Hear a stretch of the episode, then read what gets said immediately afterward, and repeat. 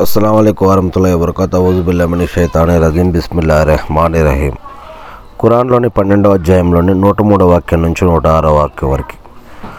నువ్వు ఎంతగా పరితపించినా వారిలో చాలామంది విశ్వసించేవారు కారు.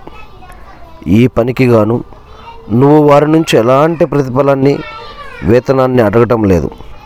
ఇది సమస్త జగతికి ఒక హితోపదేశం. ఆకాశాలలో భూమిలో ఎన్నో సూచనలు ఉన్నాయి కానీ వారు వాటిని పట్టించుకోకుండా సాగిపోతూ ఉంటారు.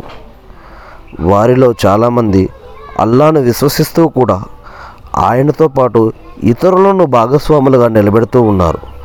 అల్లాహు అక్బర్. దీంట్లో ఆలోచించే వారికి ఎన్నో ప్రశ్నలతో పాటు సమాధానాలు కూడా ఉన్నాయి.